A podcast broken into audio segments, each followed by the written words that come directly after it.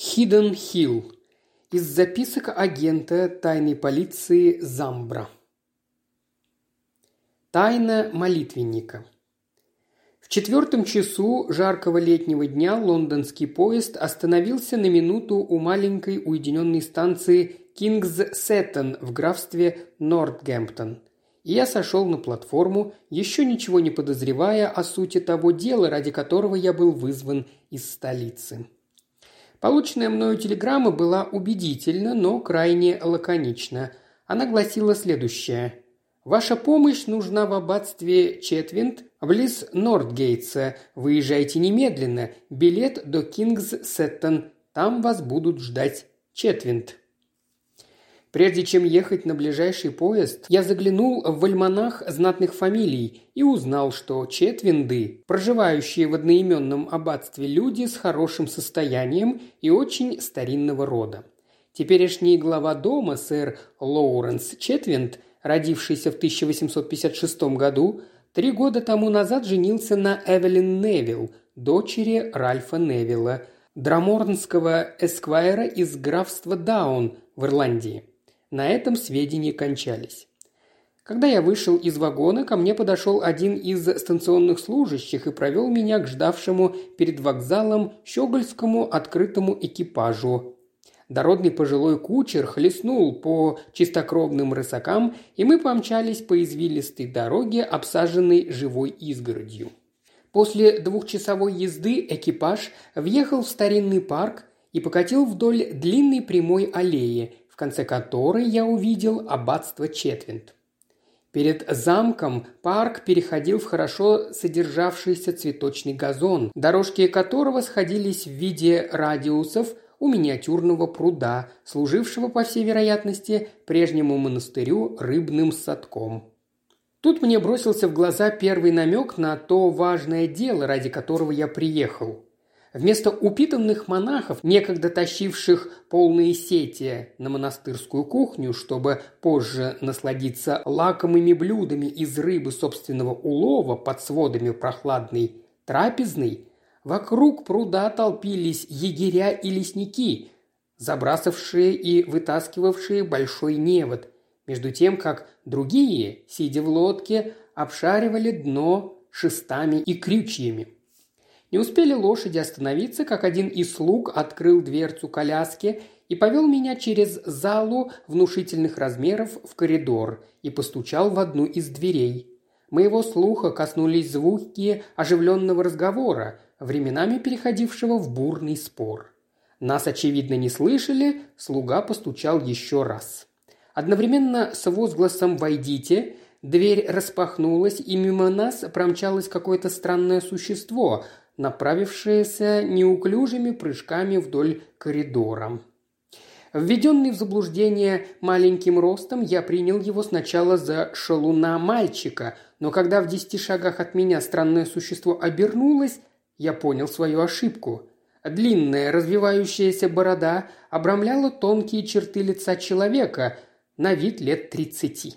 Когда он вынул руку с длинными тонкими пальцами, я уже знал, что передо мной горбатый карлик. «Найди мою сестру!» – крикнул он мягким грудным голосом. «Найди мою дорогую погибшую сестру или не смей мне попадаться на глаза!» Он повернулся на каблучках и быстрыми неуклюжими прыжками исчез за поворотом коридора. «Это брат моего барина», – объяснил шепотом слуга. «Мистер Отто немного раздражительный господин, как вы сами видели». Навстречу мне из кабинета вышел высокий красивый мужчина. Если бы не отсутствие бороды, его лицо имело такое поразительное сходство с лицом только что виденного мною карлика, что я без труда узнал в нем старшего Четвинда. «Прошу садиться, господин Замбра», – сказал он, указывая на кресло и начиная в волнении расхаживать по комнате. «Я позволил себе попросить вас приехать сюда потому, что много слышал о вашем необыкновенном таланте раскрывать необъяснимые тайны. Я хотел, чтобы мой брат присутствовал при нашем совещании, но он так возбужден и удручен происшедшим, что вынужден был удалиться. Моя жена пропала прошлой ночью при необъяснимых обстоятельствах. заставляющих нас трепетать за ее жизнь и предполагать всякие ужасы. Его голос дрожал, несмотря на то, что обстоятельность изложения факта красноречиво говорила о присущем этому аристократу отвращении ко всякому внешнему проявлению чувств, даже в том удрученном состоянии духа, в котором он теперь находился. И только некоторая напряженность лицевых мускул выдавала его волнение. «Лучше всего ознакомить меня сразу со всеми подробностями данного случая», – сказал я. «Причем я вас прошу не упускать из виду того, что успех моего расследования всецело зависит от полной вашей откровенности и совершенного доверия ко мне и моим действиям». «Слава богу!» С живостью возразил он. «В моем случае нет ничего такого, чего я не мог бы откровенно рассказать не только вам, но и каждому невинному ребенку. Мы жили с женой со времени нашей свадьбы, вот уже три года, полном мире и согласии до вчерашнего вечера, когда я в последний раз видел ее. Наш брак был во всех отношениях удачным. Миссис Четвинд происходит из знатной ирландской фамилии Невиллов. Господу было угодно, чтобы единственное препятствие к нашему браку, которое могло быть создано различием вероисповеданий, было благополучно устранено. Семья моей жены исповедовала первоначально католическую религию, но когда со временем старые верования сменились равнодушием к внешним формам религии, весь дом незадолго до нашего брака добровольно перешел в протестантизм. За исключением немногих месяцев, которые мы проводили вдвоем в лондонском доме, большую часть года мы жили здесь, в нашем родовом поместье. Жена занималась домашним хозяйством и уделяла много времени заботам о бедных. Так было до вчерашнего дня. Вечером я должен был присутствовать на банкете сельскохозяйственного общества в Банбери. Мне показалось, что жена имела несколько утомленный вид, поэтому я хотел отказаться от приглашения, как не раз это делал, когда Эвелин не здоровилась. Но она не согласилась, чтобы я ради нее остался дома. Уверяла, что совершенно здорова и довольна обществом моего брата Отто, бедного калеки, которому питала полную сострадание сестринскую нежность. Таким образом, я уехал около шести часов вечера. Банкет затянулся благодаря бесконечным речам, дольше обычного, и я вернулся домой лишь около часу ночи. Чтобы не беспокоить жену, я не пошел в спальню, а лег в одной из комнат для гостей. Сегодня в восемь часов утра горничная жены явилась ко мне с известием, что ее госпожи нет в спальне, что постель только слегка примята и что, по-видимому, госпожа ее в эту ночь совсем не раздевалась. Немедленно весь дом, парк и ближайшие окрестности были подвергнуты самому тщательному обыску, однако без всякого результата, если не считать находку пряжки от туфли, которая была найдена в заброшенном закоулке замка. Трудно предположить, что какая-либо разумная причина привела мою жену ночью в эту отдаленную часть дома. Я дал знать полиции ближайшего местечка, но она не придумала ничего лучше, как распорядиться обшарить пруд перед домом. Это сделано, и только что перед вашим приездом лесничий доложил мне о безуспешности поисков. Так как мое доверие к ловкости и находчивости нашей полиции ничуть не возросло после подобных ее мероприятий, то я решил, не дожидаясь результата поисков, послать вам телеграмму, которая, к счастью, застала вас дома. Что же вы обо всем этом думаете, господин Замбра, и что предлагаете?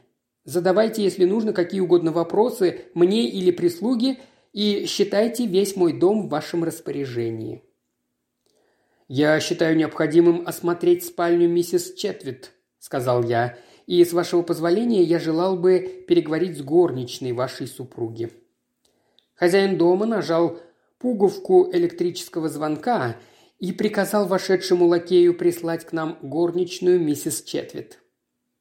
«Вы упоминали, — заметил я, — что обыкновенно проводите сезон в Лондоне. Сегодня 17 июня, следовательно, самый разгар театрального сезона и увеселений. В этом году вы, вероятно, имели особую причину отступить от всегдашнего правила и раньше обыкновенного вернуться в поместье. Моя жена утомилась от светской сутолоки, и по ее просьбе я привез ее на прошлой неделе сюда, где она надеялась наслаждаться деревенской тишиной и прелестью первой половины лета. Помимо очень понятной усталости, вызванной светской жизнью, не замечали ли вы у миссис Четвинд каких-либо признаков физического или душевного страдания?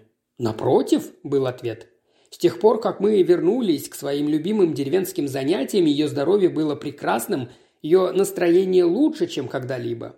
Впрочем, я могу вам доверить, продолжал он с некоторым колебанием, что моя жена страдала от бездетности нашего брака. Особенно несколько месяцев тому назад она часто предавалась по этому поводу мрачным мыслям, однако в последнее время это обстоятельство, по-видимому, перестало омрачать ее мысли. В дверь постучали. Вошла горничная, хорошенькая, кокетливо одетая особа. Я спросил ее, не заметила ли она в течение прошедшего вечера чего-нибудь необыкновенного в поведении ее госпожи. «Нет», – решительно ответила она, – «ничего, кроме того, что хозяйка отпустила меня раньше обыкновенного, говоря, что разденется сама, без моей помощи, но и в этом нет, пожалуй, ничего особенного. Миссис Четвинд часто позволяла мне не ждать ее. А до или после обеда, продолжал я допрос, не случилось ничего необычного, что вам или другим слугам бросилось бы в глаза. Не являлся ли кто-нибудь незнакомый в замок, не говорил ли с вашей барыней? «Конечно, нет», – ответила она. Через мистера Симса Дворецкого я знаю, что миссис Четвинд обедала со своим деверем, как она всегда делала, когда хозяина не было дома.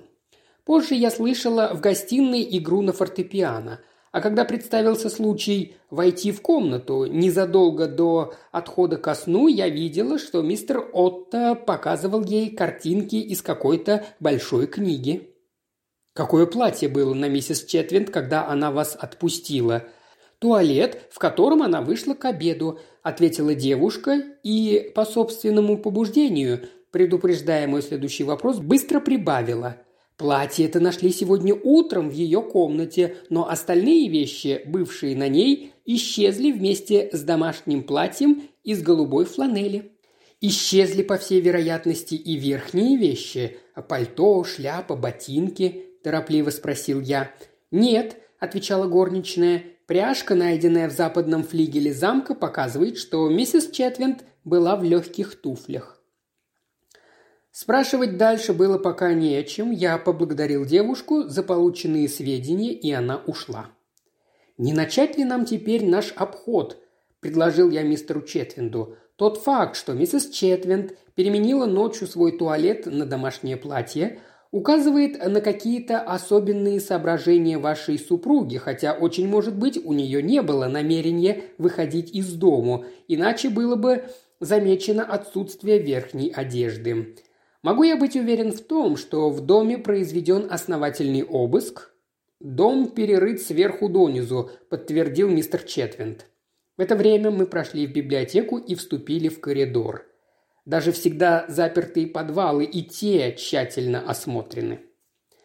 Он повел меня в холл первого этажа, обширную комнату, превращенную в картинную галерею. Отсюда расходились в обе стороны широкие коридоры с множеством дверей в гостиные и спальни.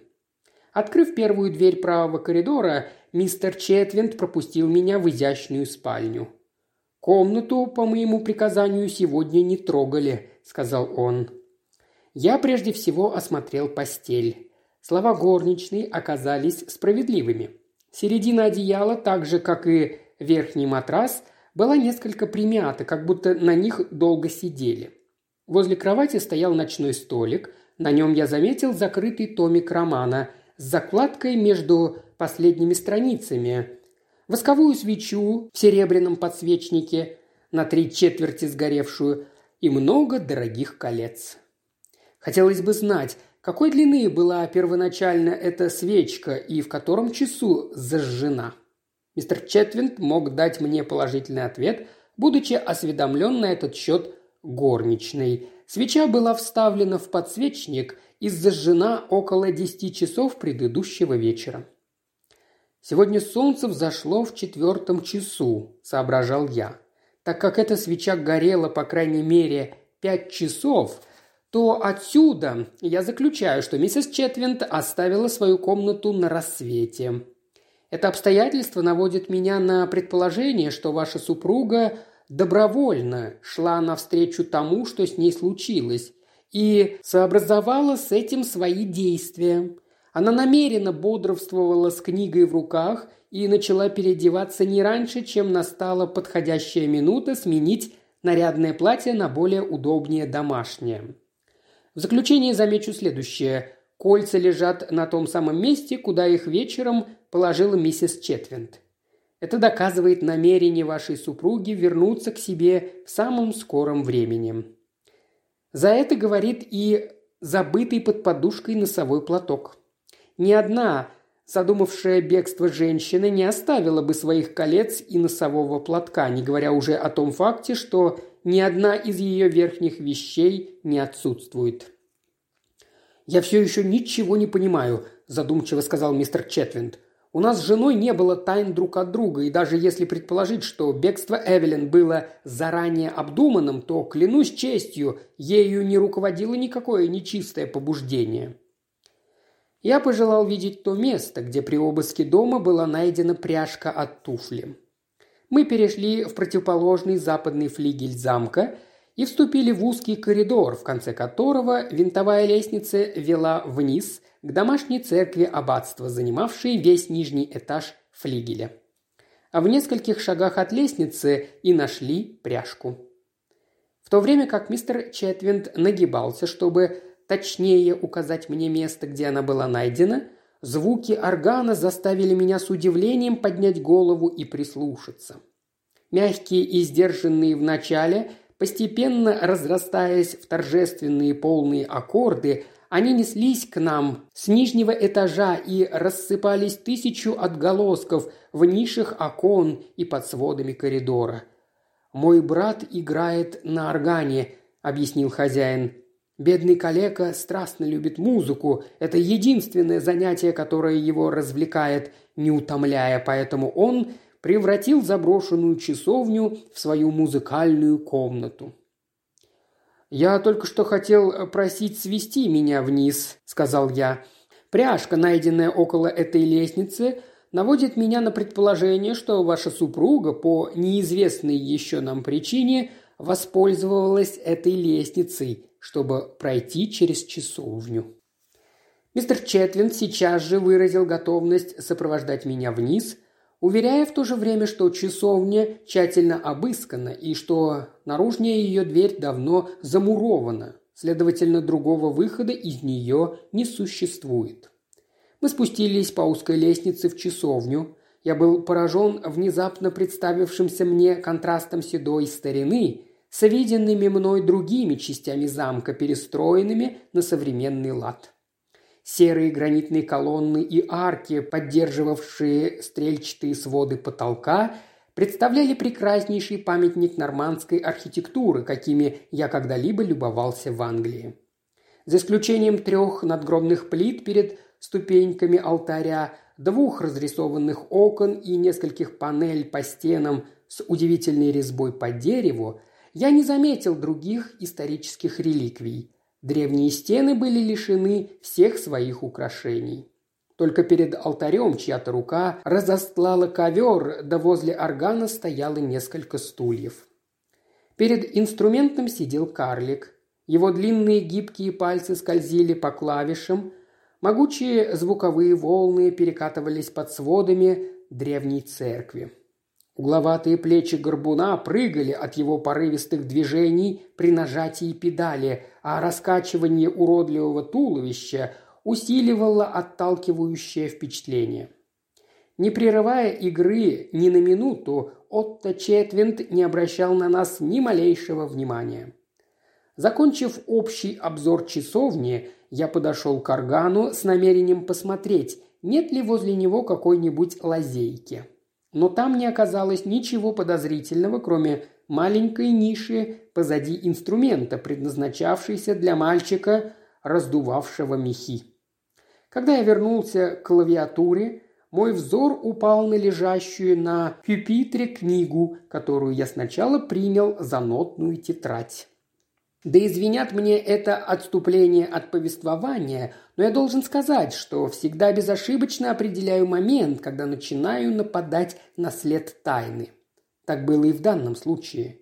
Первый отблеск догадки вызван был у меня видом горбуна, не отрывавшего глаз от книги, в которой я признал один из тех старинных рукописных молитвенников, какие изготовлялись в средние века монахами большими искусниками в письме и рисовании.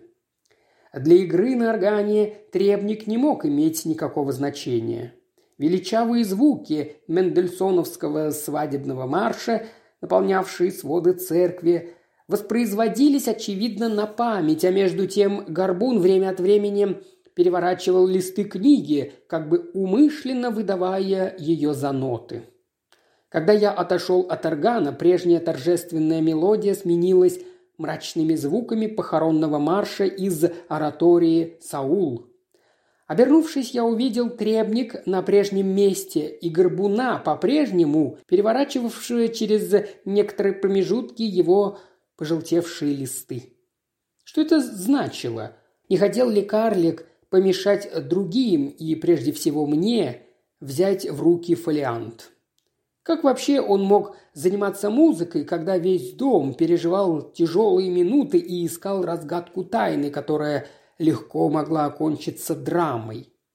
Мне уже было ясно, что Отто Четвинд, выражаясь как можно мягче, чрезвычайно странный субъект. Тем не менее, свою скорбь о пропавшей родственнице он выражал так болезненно истерически, что это не своевременная, ни на минуту не смолкавшая игра на органе казалась мне чем-то большим, нежели эксцентрическая прихоть. Внезапно меня осенила мысль. Вспомнился рассказ горничной о книге с рисунками, которую Отто Четвинд показывал ее госпоже. Я должен был во что бы то ни стало получить этот требник. Выполнение этого намерения – не составило никаких затруднений. Когда мы вышли из часовни, мистер Четвинд, казавшийся совсем измученным, извинился, что должен ненадолго меня оставить, так как он целый день ничего не ел и чувствует необходимость подкрепить силы. Через несколько минут позвонил гонг к обеду. Отказавшись от приглашения отобедать под предлогом допроса прислуги, я оставался вблизи столовой до прихода туда Отто. Как только я увидел обоих братьев за столом, я вернулся прежней дорогой в часовню. Часы показывали немногим более половины восьмого. Солнце еще ярко светило. Я никого не встретил по дороге и с радостью увидел требник, по-прежнему лежавший на пюпитре органа. Перелистывая его, я убедился в справедливости моих предположений. Это был очень древний требник, составленный по римско-католическому ритуалу, чрезвычайно ценный не только по своему происхождению, но и по изумительно выполненным миниатюрам. Внимательно рассматривая внутреннюю сторону пергаментного переплета, я едва смог удержать торжествующий возглас.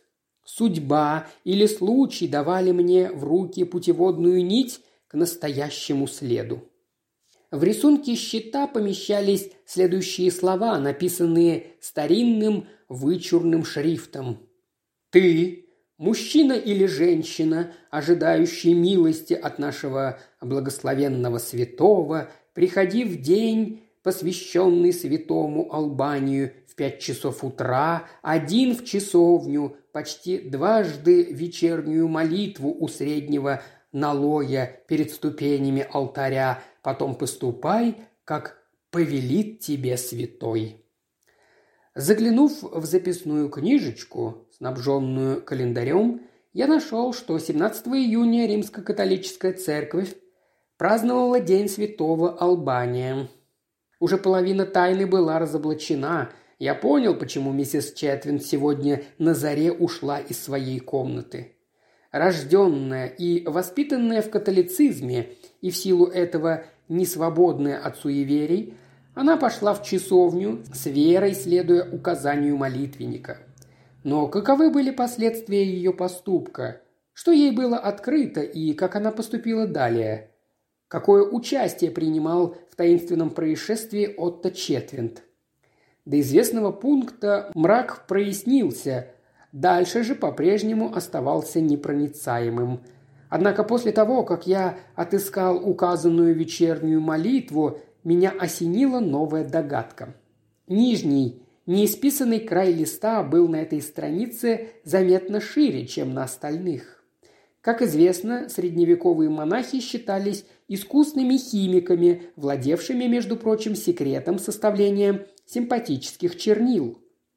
Отсюда возможно предположить, что широкое пустое пространство внизу страницы скрывает какие-нибудь тайные письмена, которые, будучи надлежащим образом прочитаны, должны разоблачить участь, постигшую несчастную хозяйку замка.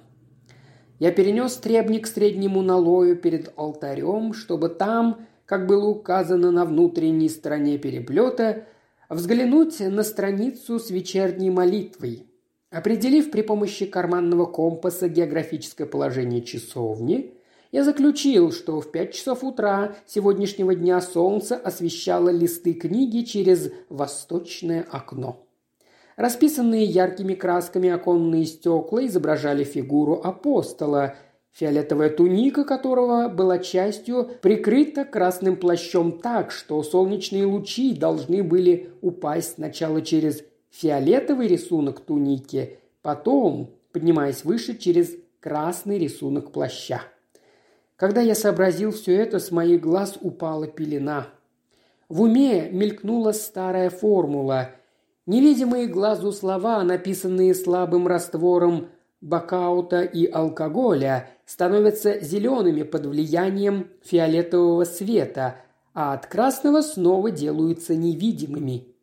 Без сомнения, в этой формуле, открытой и пущенной в ход монахами три века тому назад, заключалась тайна, или вернее путь к разоблачению таинственного происшествия, лишившего спокойствия обитателей Четвинского замка. Я взглянул на часы. Было без четверти восемь. Солнце должно зайти в четверть десятого. Лишь в пять часов следующего дня я мог рассчитывать осветить книгу прямыми лучами солнца через восточное окно. Но если ждать этого момента, пройдет целая ночь, ни на йоту не приблизив меня к разгадке тайны. Имея основания опасаться промедления в деле, где на карту была поставлена человеческая жизнь, я придумал другой способ и решил пустить его в ход немедленно. Я поспешно вернулся в замок и вошел без доклада в столовую, где братья в скорбном молчании заканчивали наскоро поданный обед. Не спуская глаз с Отто, я сказал его старшему брату – «Позвольте просить вас в часовню, мистер Четвинд. Мне сдается, что в древнем молитвеннике, которым ваш брат пользовался для игры на органе как нотами, я нашел ключ к разгадке несчастья. Мы должны действовать быстро и энергично, каждая минута дорога. Эффект моих слов превзошел все ожидания. Подняв над головой свои бледные сухие руки, карлик разразился пронзительным, безумным смехом. «Ха-ха-ха!» – злорадно хохотал он. Вы явились со своими ключами слишком поздно. Я знаю, где она, но никому не скажу. Ха-ха-ха». Гримасничая, как рассерженная обезьяна, он вскоре упал, чем сел на стул. Его большая голова бессильно опустилась на стол. Я почти силой вывел из комнаты мистера Четвинда, приказал проходившему мимо лакею следить за Отто и мы не побежали, а полетели в часовню. Чтобы найти вашу жену до наступления ночи, я должен прежде всего разбить в часовне окно», – крикнул я ему на ходу. «Сожгите весь дом, если это нужно», – был ответ. Я схватил руку органного меха, встал на стул и выбил несколько фиолетовых и красных оконных стекол, которые, звеня, упали на землю, Тогда я взял книгу и в сопровождении Четвинда направился к тому месту, где лежали осколки стекла. Все, что оставалось сделать дальше, было выполнено быстро и без затруднений. Солнце, стоявшее низко над горизонтом, по счастью, светило еще настолько ярко, что мне без труда удалось пропустить его лучи сквозь осколок фиолетового стекла на листы книги. Желаемое действие не замедлило обнаружиться в ту же минуту. На пустом белом пространстве внизу страницы показались зеленые, разукрашенные изящным рисунком буквы, составившие следующее изречение. «Раз направо, раз налево, поверни бороду святого Албания, войди с верою, преклони колени с молитвою, он подаст тебе всякую милость».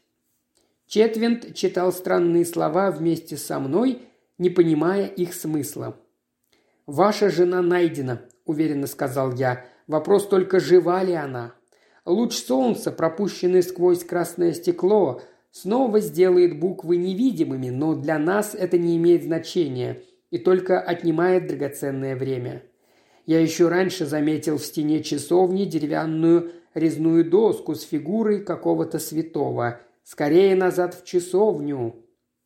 Через минуту мы были там. Следуя указаниям молитвенника, я дважды повернул бороду художественно вырезанной фигуры, изображавшей святого Албания в рельефно выделявшейся на фоне гладкой стены в одном из боковых пределов церкви. Едва я нажал искусную резьбу барельефа, как почувствовал, что панель уступает давлению. Когда я нажал второй раз, она открылась, как дверь, и обнаружила мрачную каменную келью, не более шести футов в окружности. На внутренней ее стене висел на цепях скелет, прикрепленный стаймя с распростертыми руками. У ног его лежала без сознания, почти без признаков жизни, несчастная пропавшая женщина. После того, как миссис Четвинд, благодаря заботливому уходу, была возвращена к жизни и несколько оправилась, была отыскана в архивах история забытого молитвенника. После конфискации монастырей Генрихом VIII аббатство святого Албания перешло во владение семьи Четвиндов. Молитвенник был оставлен монахами в часовне, очевидно, с целью отомстить при помощи потайной келье тем, кто изгнал их. Продолжение трех веков преступный замысел монахов не находил жертвы, пока им не воспользовался для своих целей сумасшедший карлик. Так как семейство Четвиндов со временем перехода в протестантизм не пользовалось католической часовней аббатства, то молитвенник и его странная надпись на внутренней стороне переплета не привлекали особенного внимания случайных посетителей часовни. Нужно полагать, что Отто Четвинд, случайно заметив надпись на книге и открыв устроенную монахами ловушку, решил воспользоваться ею в безумной ненависти к своему, так щедро одаренному судьбой, брату. Его мнимая привязанность к Лоуренсу и его жене была маской, под которой скрывалось коварство сумасшедшего. Не совсем еще угасшая вера его невестки в чудеса католицизма помогла ему убедить молодую женщину в необходимости проделать благочестивую церемонию в заброшенной часовне, тем более что ему было известно ее странное желание иметь ребенка. В надежде вымолить себе эту милость, она охотно подчинилась предписанию таинственного изречения на молитвеннике – и не отступила даже перед ужасом молитвы в мрачной нише перед скелетом. Несколько месяцев подряд Отто работал над приведением своего плана в исполнение. Чтобы своевременно быть в аббатстве ко дню святого Албания, бедная женщина побудила мужа уехать из Лондона в разгар сезона. Филенчатая дверь ниши была устроена так, что, простояв несколько минут открытой, захлопывалась сама собой.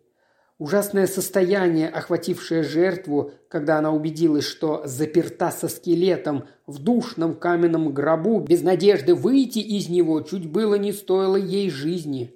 Семья Четвиндов понесла бы горестную утрату в лице обожаемой мужем молодой женщины, не будь мне суждено помешать трагической развязке. Что мне больше всего помогло, так это избыток хитрости со стороны преступника. Кто знает, удалось бы мне напасть на настоящий след, если бы Отто Четвинд, знавший меня как опытного сыщика, не привлек моего внимания несвоевременной игрой на органе. Очевидно, имевший целью заглушить крики жертвы о помощи и своим старанием удержать меня от осмотра молитвенника. Председательский молоток. Молодой человек был облачен в щегольский костюм и закутан в темный плащ. Из его раздробленного лба медленно струилась кровь. В нескольких шагах от него валялись блестящий модный цилиндр и револьвер с одним заряженным стволом. Вот картина, которую осветил мигающий огонек фонаря полицейского номер 192 в присутствии кучки сбежавшихся на звук выстрела ночных гуляк и запоздавших пешеходов. Время два часа ночи, место действия отдаленное от центра города Дамба на берегу Темзы. Свисток полицейского резко прозвучал в тишине. Сбежалось несколько других полицейских, и с их помощью тело молодого человека было перенесено в ближайший приемный покой. Там его опознали как Лесли Мелвилла, сына отставного генерала индийской армии, имевшего собственный дом на Лаундес-сквер и считавшегося очень состоятельным человеком. Судебно-медицинское следствие констатировало мгновенную смерть, происшедшую от самоубийства в состоянии невменяемости. Спустя три дня появление в моем кабинете генерала Мелвилла, отца самоубийцы, дало мне понять, что мои услуги нужны и в этом, на первый взгляд, казалось бы, несложном деле. Генерал, человек лет шестидесяти, с коротко остриженными, начинающими сидеть волосами, вошел в мой кабинет твердой решительной поступью, Однако, несмотря на его самообладание и военную выправку, на его будто окаменевшем лице нетрудно было заметить следы глубокого горя, вызванного неожиданной смертью сына. «Я предполагаю, господин инспектор, что вам известно в общих чертах прискорбное событие, ради которого я вас беспокою», начал, оторекомендовавшись мне, генерал. Существуют, однако, разные обстоятельства, которые не позволяют родным и друзьям моего бедного мальчика согласиться беспрекословно с результатами расследования, насколько мы знаем его характер и образ жизни. Лесли не имел ни малейшей причины покончить с собой. «Не хотите ли вы, генерал, дать мне понять, что ваш сын – жертва преступления?» – сказал я. Протоколы, как медицинский, так и полицейский, совершенно исключают такое предположение. «Знаю», – подтвердил генерал. «Полицейский, слышавший выстрел, клянется, что со своего поста он непременно заметил бы всякого, кто бы убегал с места происшествия. Врачи также единодушно утверждают, что рана нанесена собственной рукой. Тем не менее, ни мать, ни сестра покойного, ни я сам не можем удовлетвориться этим объяснением. Кроме того, следствие не приняло во внимание многие вероятности, например, несчастный случай. Я покачал головой. Люди, заряжающие и разряжающие револьверы для забавы, не идут ночью на берег Тембзы, возразил я недоверчиво. Мы имеем дело или с убийством, или с самоубийством, однако все говорит за последнее предположение. «Если так, то мы должны покорно нести свое горе», – сказал старик, стараясь сохранить самообладание. «При всем том, мы чувствуем потребность услышать мнение лица вполне компетентного, такого знатока своего дела, как вы, господин инспектор. Если вы нам докажете, что Лесли сам покончил с собой, я беспрекословно вам поверю. Но в данном случае спокойствие живых, так же как Доброе имя умершего требует найти причину, заставившую моего сына решиться на такой ужасный шаг. Мне показалось, что генерал что-то подозревает, но не решается высказаться. Поэтому я постарался вызвать его на откровенность. Если печальный случай связан с какой-нибудь тайной, то вы бесконечно облегчите мне задачу. Рассказав смело все, что вам известно об образе жизни вашего сына, его занятиях и знакомствах. Не скрывайте и того, как его родные и друзья отнеслись к последнему потрясающему событию. Генерал Мелвилл выпрямился и гордо взглянул мне в лицо. В мои намерения отнюдь не входит, господин инспектор, скрывать от вас сведения, имеющие существенное значение для раскрытия дела, тем более, что я явился сюда с решимостью быть вполне откровенным. Однако вы поймете мои колебания, узнав, что с причиной моего посещения связан вопрос о счастье моей дочери, о ее браке с теперешним ее женихом. Согласитесь, не особенно приятно открывать постороннему лицу, даже в деловом разговоре, семейные отношения щекотливого свойства. Но чтобы покончить с этим, позвольте рассказать вам самое существенное. Мой сын Лесли, которому несколько месяцев тому назад исполнилось 22 года, был не хуже и не лучше большинства молодых людей его круга, располагающих достаточным досугом и средствами для того, чтобы сколько душе угодно предаваться столичным соблазнам. Посторонние люди, без сомнения, считали мальчика ветрогоном, но не я. Я знал его хорошую натуру и был твердо убежден в том, что с годами он сделается серьезнее. И в самом деле, в последнее время я начал замечать по многим признакам, что он присытился пустыми удовольствиями.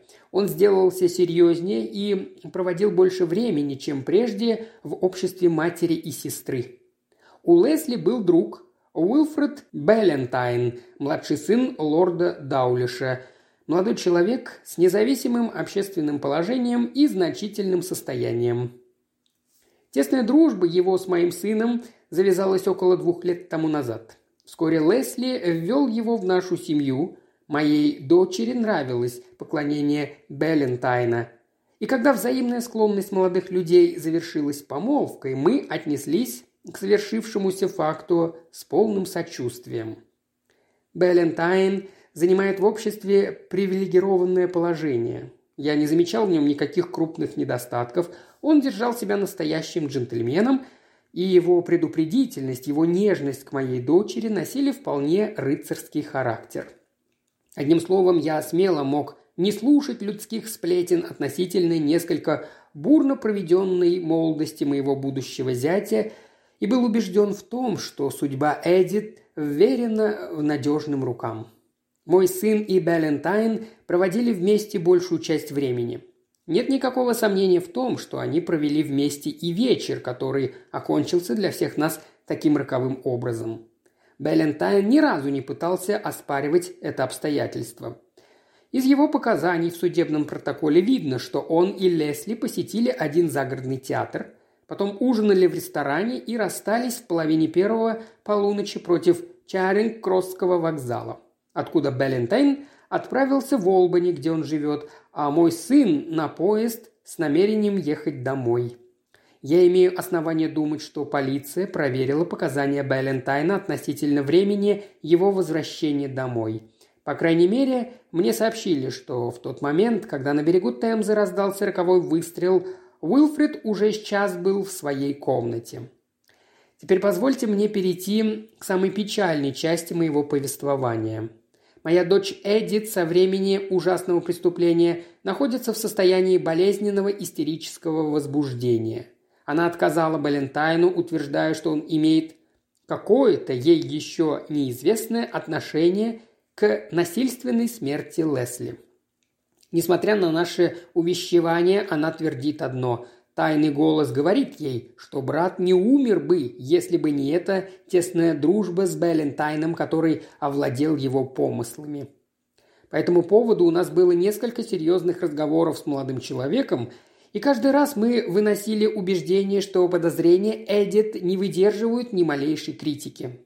Уилфред, как нам кажется, выше подозрений и столь же потрясен потерей друга, сколь неожиданным отказом невесты – Поведение моей дочери оскорбило его лучшие чувства. В силу сложившихся обстоятельств я решил во что бы то ни стало узнать причину трагической кончины Лесли. Если он самоубийца, то мы должны узнать, что довело его до ужасного шага. Если же он пал жертвой преступления, то его дорогая для нас память обязывает найти виновного. Тем более, что счастье и душевное спокойствие моей дочери зависят только от полного выяснения причины смерти Лесли. Генерал окончил и устремил на меня испытывающий взор, как бы удивляясь, что я не спешу дать готовый ответ, который разрешил бы все его сомнения. Несмотря на то, что в течение рассказа мой интерес к загадочному событию значительно возрос, мне ни разу не приходило в голову усомниться в справедливости судебно-медицинского протокола. Одно мне было ясно, если молодой человек не самоубийца, то его необъяснимая смерть является точкой отправления чрезвычайно сложного и запутанного дела, в котором мне нелегко будет разобраться. «Если вы ничего не имеете против, — сказал я, — то я охотно осмотрел бы комнату вашего сына. Быть может, нам попадется в руки какой-нибудь предмет, который наведет нас на верный путь. Потом я считаю нужным нанести визит господину Беллентайну. Положим, у нас нет ни малейшего повода подозревать его в причастности к печальному событию. Тем не менее, я считаю долгом как можно скорее переговорить с ним. Когда вам угодно видеть меня в вашем доме, Пойдемте вместе теперь же». Через полчаса мы были в доме генерала Мелвилла на Лаунденс-сквер. А спустя несколько минут я стоял в комнате, вполне соответствовавшей своему назначению служить приютом светскому молодому человеку. Фотографии известных актрис украшали столы и стены. Посреди множества безделушек мне бросилось в глаза значительное число разнообразных тросточек и папиросниц. Генерал сказал, что комната оставлена в том самом виде, в каком она была при его сыне. Найденное на нем платье лежало тщательно свернутым у постели, рядом на ночном столике золотые часы с цепочкой, кошелек с четырьмя или пятью фунтами стерлингов в бумажках и серебре, серебряный карандаш и коробочка с папиросами.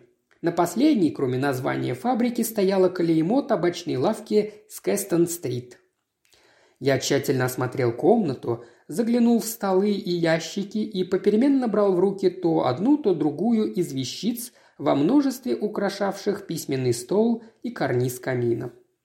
Все виденное мною носило слишком невинный характер, чтобы остановить на себе более продолжительное внимание. Поэтому я занес в свою записную книжку только необычайное количество коробочек, частью с папиросами, частью пустых – все из одной и той же табачной лавки.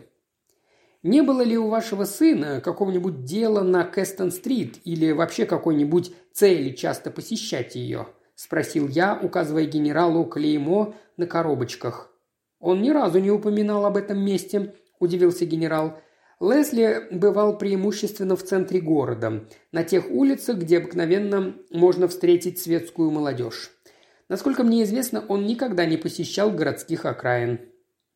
Что же заставило его посещать отдаленную улицу, подумал я про себя. Лесли Мелвилл, очевидно, бывал там очень часто и имел уважительные причины обходить свои путешествия молчанием. Эти соображения я пока оставлял при себе. Мне показалось преждевременным облекать в осязательные формы первые неясные еще намеки на подозрения. Я отклонился генералу Мелвину и решил немедленно идти к Беллентайну. Генерал предложил себя в спутнике, но я поблагодарил и отказался, предпочитая придать разговору с Беллентайном вполне конфиденциальный характер. По дороге в Олбани я изменил план, решив прежде разыскать полицейского, который первым явился на выстрел к месту происшествия. Его показания, занесенное в протокол, было вполне ясно и убедительно. Однако опыт учит, что свидетельские показания перед судом зачастую принимают другой характер, чем в тайном разговоре один на один. Кроме того, мне казалось не лишним услышать непосредственное мнение полицейского о происшедшем. К счастью, номер 192 только что закончил дежурство и шел на отдых в свою сторожку. Это был пожилой опытный полицейский, сразу внушивший к себе полное доверие. В справедливости его рассказа нельзя было усомниться. Он находился в шагах в 50 от места происшествия и отлично различил на этом расстоянии только одного человека, но проследить его движение не мог. Он видел, как свернул огонек выстрела и при свете электрического фонаря на дамбе заметил бы всякого, кто после выстрела убегал бы с места преступления. Полицейский полагал, что самоубийца умышленно откладывал роковой момент до появления вдали человека. С одной стороны, для того, чтобы его тело было тотчас же обнаружено, с другой, чтобы отклонить всякое подозрение в том, что он жертва убийства. Я пожелал видеть место преступления на берегу реки. Когда полицейский привел меня туда, у меня исчезла последняя тень подозрения относительно возможности убийства. Описание местности в протоколе и показания моего провожатого настолько согласовывались между собой, что все вместе совершенно исключало всякое предположение о преступлении. По дороге в Олбани я уже меньше интересовался предстоявшим свиданием с другом покойного Мелвилла меня влекло больше на Кэстон-стрит, однако привыкнув к методическому образу действий, я не позволил себе отступить от начертанной программы. Уилфред Балентайн был дома, моя карточка тотчас же открыла мне двери его кабинета. Стройный белокурый господин лет тридцати с красивым, несколько поблекшим лицом, говорившим о пресыщении жизнью, встретил меня учтивым, хотя несколько небрежным поклоном. Когда я начал говорить о внезапной смерти его друга, его равнодушный, разочарованный тон сменился выражением теплого участия. Я упомянул о возложенном на меня генералом Мелвином поручении расследовать причины смерти Лесли. Лицо Балентайна омрачилось, слезы заволокли его печальные бледно-голубые глаза – и он в непритворной скорби сломил руки, вспоминая в самых теплых выражениях свою дружбу с покойным. Как невелико было уважение к излияниям горя молодого человека, деловая сторона моего визита была мне слишком близка, чтобы не постараться при первом же удобном случае направить на нее внимание Белентайна. Я поспешил задать ему несколько вопросов относительно последнего вечера, проведенного им с Лесли. Он отвечал спокойно и уверенно. Его ответы вполне согласовывались с прежними показаниями в суде. Он рассказывал о совместном с Лесли посещении театра, об ужине в ресторане, о прощании напротив Черинг-Кросского вокзала. И все это, несмотря на некоторые мне еще неизвестные подробности, ни на йоту не отступало от первоначальной версии его рассказа. Кончив, он выразил желание по мере сил помогать мне в моих дальнейших розысках и заявил, раньше, чем я успел его поблагодарить, что если бы смерть его друга была добровольной, он охотно дал бы мне всякие разъяснения его образа действия. Между тем, в поведении друга он не замечал ничего особенного необычного, и даже в интимнейших разговорах Лесли ни словом, ни намеком не обмолвился об ужасном намерении лишить себя жизни. За два часа до этого, как тело Лесли Мелвина было найдено на берегу Темзы, он, Балентайн, видел его совершенно здоровым, в невозмутимом настроении. Выслушав все это, я без малейшего перехода, намеренно принимая сухой деловой тон, задал моему собеседнику наиболее интересовавший меня вопрос.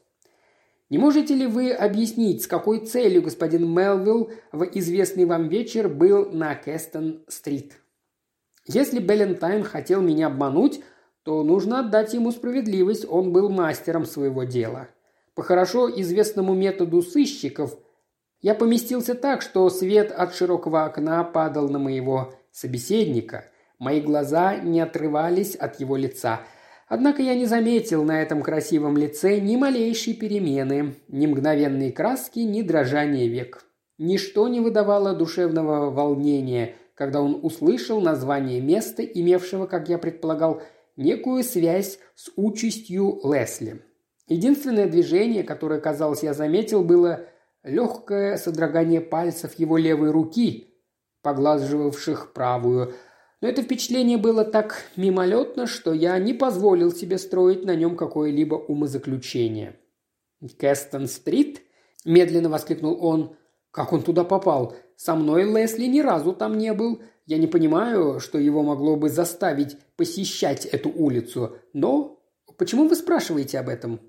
В кармане покойного нашли пачку папирос с клеймом табачной лавки, находящейся на этой улице.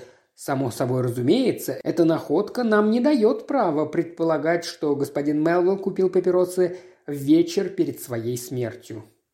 «Я ни разу не слышал, чтобы Лесли называл эту улицу», – сказал Балентайн, продолжая спокойно поглаживать одну руку другой тем же равномерным движением. Да и не в привычках моего друга было посещать подобные места. «Не будем дольше останавливаться на этом предположении», – сказал я равнодушным тоном. «Папиросы могли попасть к нему через какого-нибудь знакомого, через приятеля или другим каким-нибудь не менее простым способом. Бросив это замечание, я поднялся, так как каждая лишняя минута, проведенная в обществе Балентайна, была бы потерей времени. Он или не мог, или не хотел говорить. Как я не хвалюсь, и по праву, основательным знанием людей, я решительно не мог дать себе отчета в том, что им руководило. Тем не менее, я склонялся к убеждению, что его печаль о погибшем друге была непритворной, хотя и выражалась в несколько преувеличенной форме. Беллентайн также встал, и в то же время, как он повторял сожаление по поводу того, что не может дать мне никакой нити к раскрытию тайны, мой взгляд по долголетней привычке невольно скользил по окружающим предметам. Роскошная обстановка комнаты отличалась изысканной, почти женской утонченностью вкуса, так же, как более простая комната Лесли в доме его отца. Кабинет Балентайна был украшен всеми атрибутами современного эпикурейца. Среди массы роскошных безделушек мое внимание особенно привлек один предмет – маленький молоток черного дерева, какие обыкновенно употребляются председателями собрания для призывание аудитории к порядку. Он лежал на столе, небрежно брошенный, как будто его владелец по возвращении из какого-нибудь заседания больше не вспоминал об этой изящной эмблеме своей власти. Неужели Балентайн председательствует на политических собраниях? Этому трудно было поверить. Его рассеянный образ жизни не наводил на подобные предположения. По возвращении из Олбани я должен был зайти на службу, где разные неотложные дела задержали меня так долго, что только к вечеру я мог исполнить свое намерение ехать на Кэстон-стрит. Жалкая улица, окутанная густым осенним туманом, казалась очень неприветливой. По грязной мостовой я добрался до того места, где, по моим соображениям, Лесли Мелвилл сделал свою последнюю покупку. Кое-где мерцавшие газовые рожки безуспешно боролись с надвигавшимися сумерками. В воздухе носился запах кухмистерских. Мимо меня сновали какие-то подозрительные фигуры, и я в сотый раз задавал себе вопрос, что могло привлечь в эти трущобы, где так навязчиво выступает наружу изнанка жизни, молодого избалованного щеголя, посетителя фешенебельных салонов. А внутренний вид табачной лавки только подтвердил мое предположение, что Лесли Мелвилл посещал ее не ради высоких качеств ее товара. Убранство лавки состояло из нескольких стульев и простого прилавка, за которым восседала пожилая, мишурно разукрашенная женщина. Когда я вошел, она отвешивала табак единственному покупателю – кучеру дилижанса. На прилавке было разложено несколько подозрительно выглядевших папиросниц и стоял стеклянный ящик, содержавший скромную коллекцию товара шестой сорт в виде лужечных табачниц, папирос и других тому подобных предметов. Без сомнения, Мелвилл делал свои покупки в этом непривлекательном месте случайно, привлеченный на Кэстон-стрит каким-либо важным делом. Трудно было предположить в светском молодом человеке беспредметное влечение к пустым, неопрятным улицам городских окраин. Когда кучер дилижанса ушел, я выбрал себе несколько сигар и вступил в разговор с продавщицей. Указывая на стеклянный ящик, я спросил ее, много ли среди покупателей знатоков и любителей хорошего товара. К удовольствию моему оказалось, что я затронул любимую тему почтенной дамы – «О, разумеется!» – с живостью воскликнула она. «Вас не должна вводить в заблуждение простота моей лавки. Могу вас уверить, что сюда заходит больше знатных молодых людей, чем в любую табачную лавку в центре города.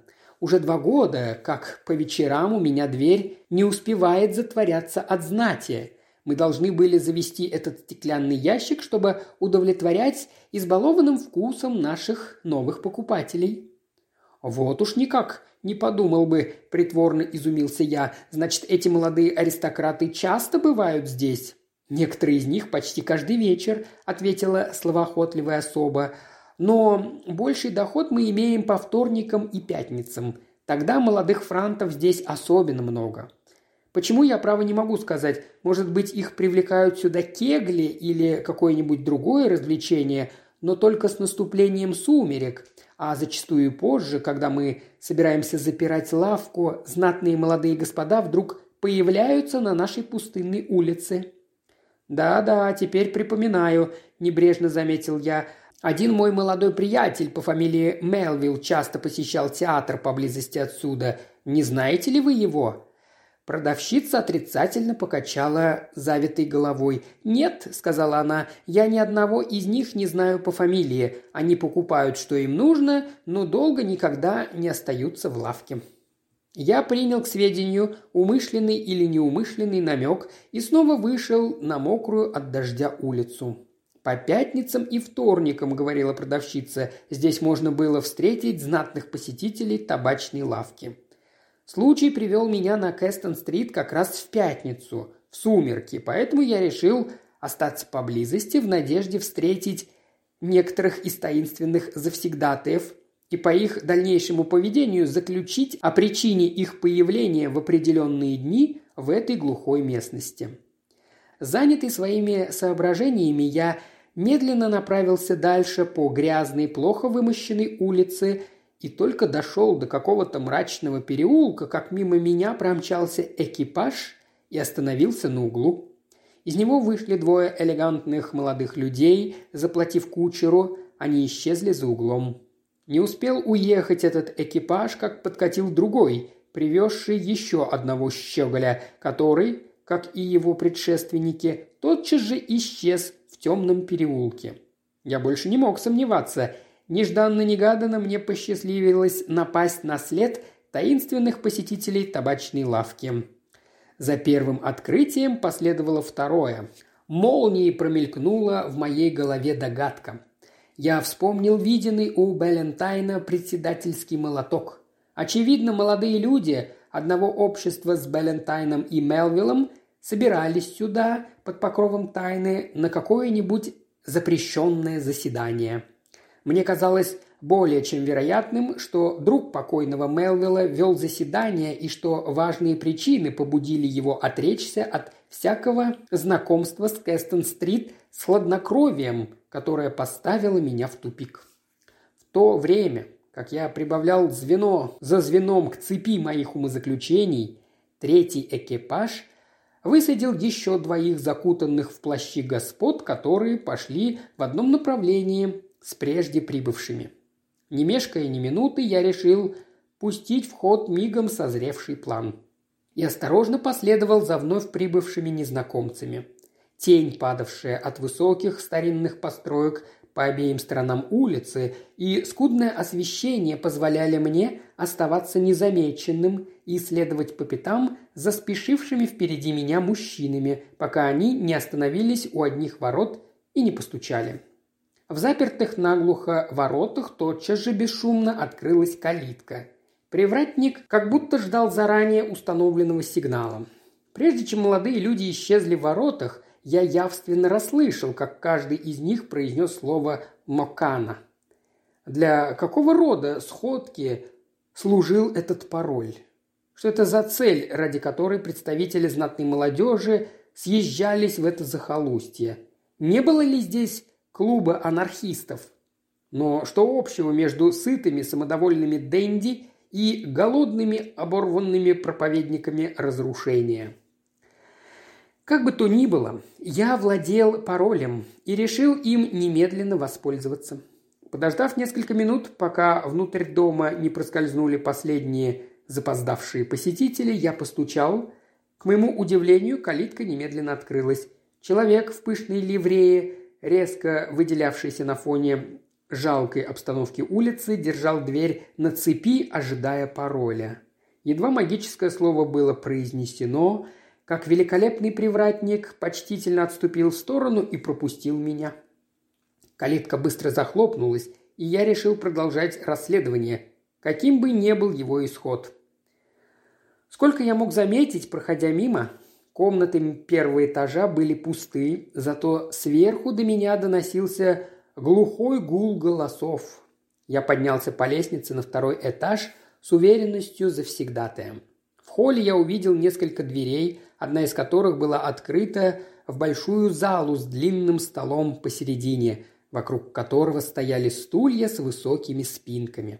В конце стола на возвышении помещалось кресло, очевидно, для председателя.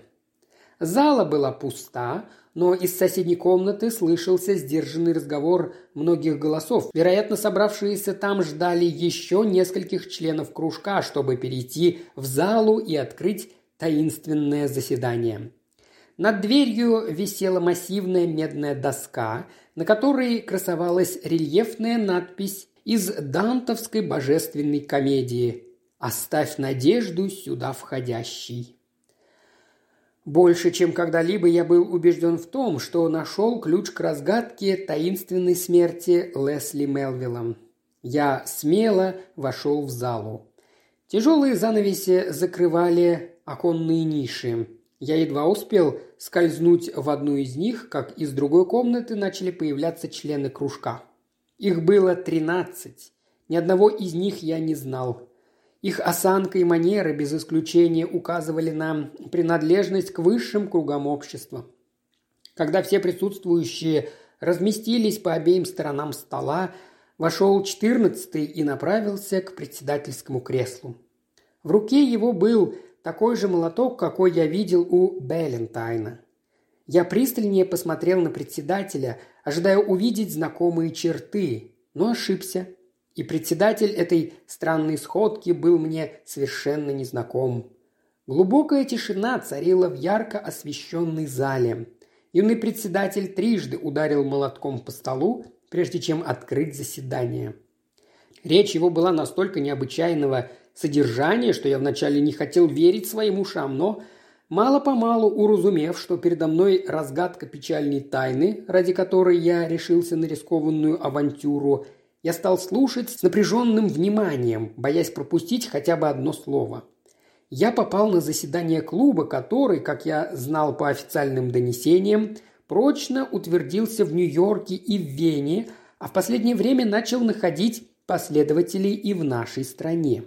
То было общество самоубийц, члены которого при поступлении обязывались поочередно лишать себя жизни по жребию. «Почтенные сотоварищи», – начал председатель, – «сегодня мы собрались сюда для того, чтобы на законном основании исключить из своей среды бывшего председателя нашего общества Уилфреда Беллентайна. На прошлом заседании жребий обязал его добровольно выполнить закон самоуничтожения.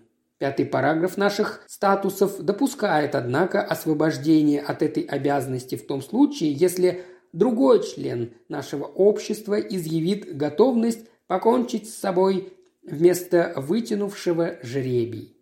Этой оговоркой воспользовался Уилфред Балентайн. В течение последнего года он заключил союз, благодаря которому жизнь приобрела для него большую ценность чем в то время, когда он вступал в наш клуб.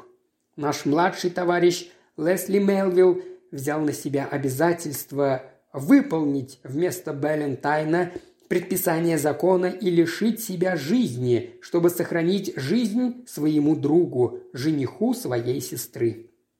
Газеты на днях нас известили о том, что Лесли Мелвилл достойным образом выполнил добросовестно возложенную на себя задачу.